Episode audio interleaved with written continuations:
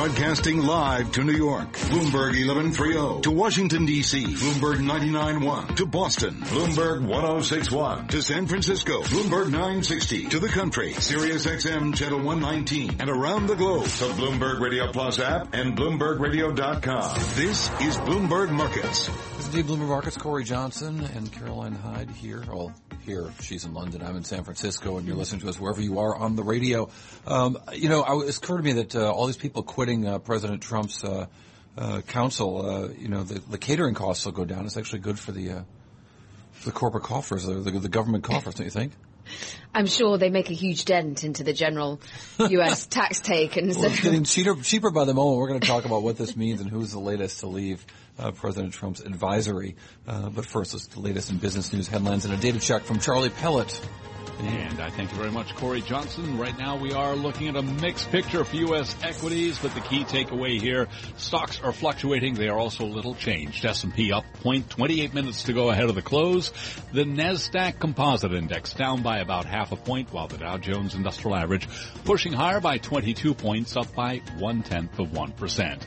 The dollar rallied. U S stocks mixed as the threat of war with North Korea diminishes. Treasuries extended losses after retail sales exceeded forecasts last month, boosting speculation that the Federal Reserve might raise rates again this year. As for the retail backdrop, Laura Rain is senior economist at F S Investment Solutions. You know, we've seen a lot of online spending, especially in July. We had Amazon Prime Day. Uh, you know, we're still trying to figure out, and I should say the Census Bureau is still trying to figure out how to adjust for that, how to seasonally adjust for it. So we keep hearing such bad news about retail, and the reality is, uh, you know, activity is activity, whether it's online or not. Yeah, but it is a tough day for a lot of retailers. Uh, Dick's Sporting Goods, for example, plunging twenty-two point four percent. Coach, after its earnings report, down fourteen point eight percent. Advanced Auto Parts, down twenty-one point one percent. Home Depot, down two point seven percent. This update brought to you by Sector Spider E T Fs. Why buy a single stock when you can invest in the entire sector? Visit Sector S P D R S dot com or call one eight six six sector E T F. The S and P up a point, little change there. Gold down twelve fifty the ounce, down one percent. Crude oil also higher by one-tenth of one percent. I'm Charlie Pellett. That's a Bloomberg Business Flash. Charlie, thank you very much indeed.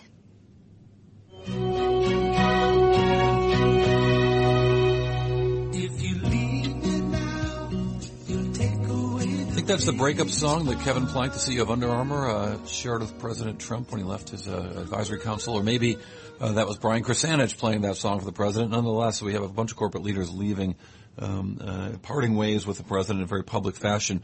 Uh, Jeff Green joins us right now, Bloomberg News uh, managing diversity reporter, uh, with that story. Jeff, um, uh, I'm going to name drop here. You ready?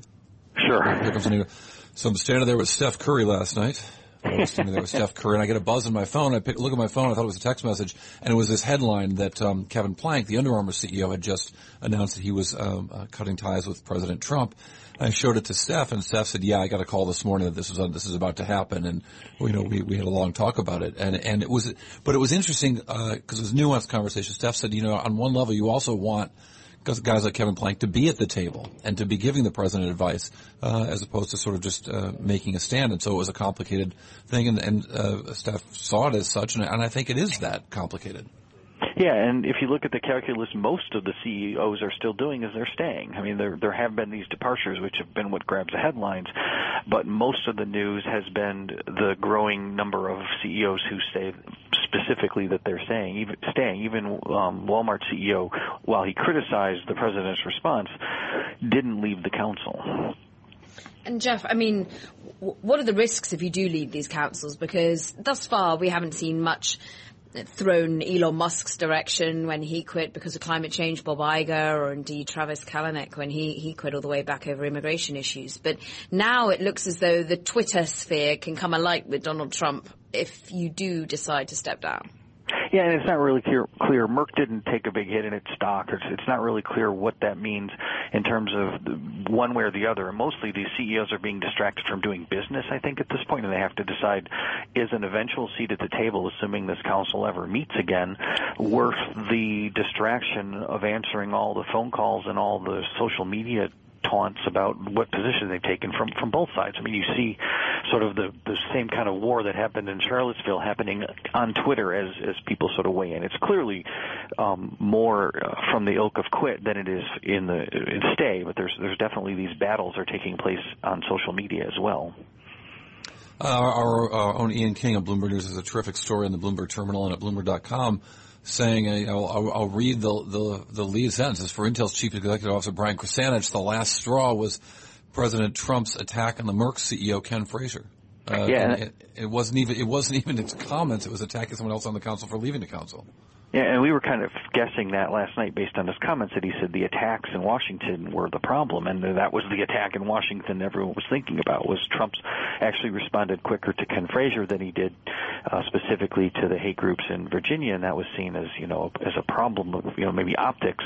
One of the things that I, a Stanford lecturer kind of raised, which I think is a, an interesting perspective to take, however, is none of the things that Trump has done so far that have prompted C E Os to leave are new areas for him. He's been clear on where he stands on the Paris Climate Accord and on immigration, and his reluctance to distance himself from white supremacy groups is, is not a new thing as well. So the, the, the this lecturer suggested it's a calculus maybe the C E Os needed to do a little better job of, is how much comfort could would they have if things went south to stay, and if there, if it was going to be an issue, maybe not join in the first place. So there was sort of a, a risk analysis that he thought might have better suited these C E Os before they joined, because obviously some C E Os opted not to join for that reason. Interesting. And Jeff, do we we heard from Donald Trump saying, I can get plenty more where they've come from. I mean, are we expecting them to be replaced? Or as you say, I mean, will these councils ever meet again? Yeah, there hasn't. I, I'm going to guess, and I have no knowledge of this, but I'm going to guess there's not going to be a meeting today or tomorrow. I think there needs to be a little bit of room before they can start talking about having, um, you know, a meeting where they try to figure out who's actually still on, because several of the people who were on the council have left their jobs. For example, Mark Fields is no longer C E O of Ford, and it's not clear if their replacements are going to be asked to join or would would ask to join. So it, there's a lot of other things that are sort of in flux because there really hasn't been a meeting. And and that's the point that people have made, you know, when you talk about this, is if the advantage of being on the council is having influence on the president and he's not having a meeting, so all you're doing is giving him legitimacy, then maybe the the, the math doesn't work. Uh, Pepsi and Campbell Soup are under sort of some pressure right now from Color of Change with that with that reasoning. They're saying, why are you legitimizing this guy without having any influence? And so they're getting hit pretty hard on Twitter. Uh, indeed, the Twitter sphere has a loud voice. And just really quickly, you know, uh, at Intel with Brian Krzanich, I mean, this is, this is a guy who's really staked his career on uh, diversity within Intel. Uh, being on with Associate President Trump probably didn't help. Yeah, and you got to kind of feel bad for him. He said he was going to spend three hundred million dollars on diversity, and he got attacked for that as well. In fact, they mentioned rising security costs at one point that people inferred were because of that stance. So he's getting hit for taking a stand supporting diversity and then for remaining in a position that seemed to be against diversity. So it must have been really tough for a C E O who's just trying to, you know, sell semiconductors to, to navigate. Damned if you do, damned if you don't. Uh, uh, we are lucky to have you. Thank you so much, Jeff Green. Jeff Green, Bloomberg News Managing Diversity Reporter uh, in Detroit.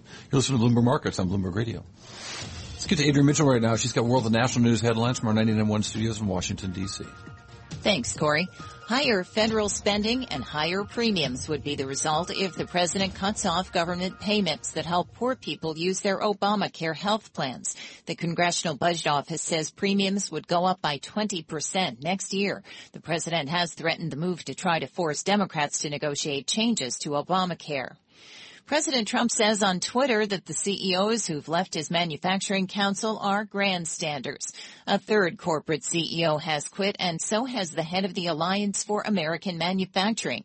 Intel's chief says he wants to call attention to the serious harm our divided political climate is causing.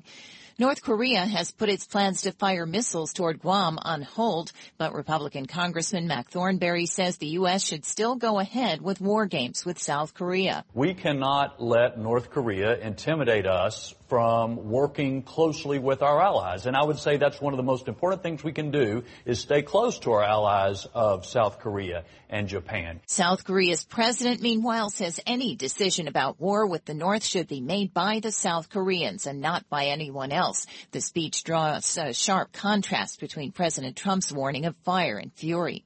Uber has reached a no-fault settlement with the Federal Trade Commission over privacy claims involving sensitive consumer information stored in the cloud. The F T C said Uber failed to monitor employee access and did not reasonably secure the data. Global News, twenty-four hours a day, powered by more than twenty-seven hundred journalists and analysts in more than one hundred twenty countries. I'm Adrian Mitchell.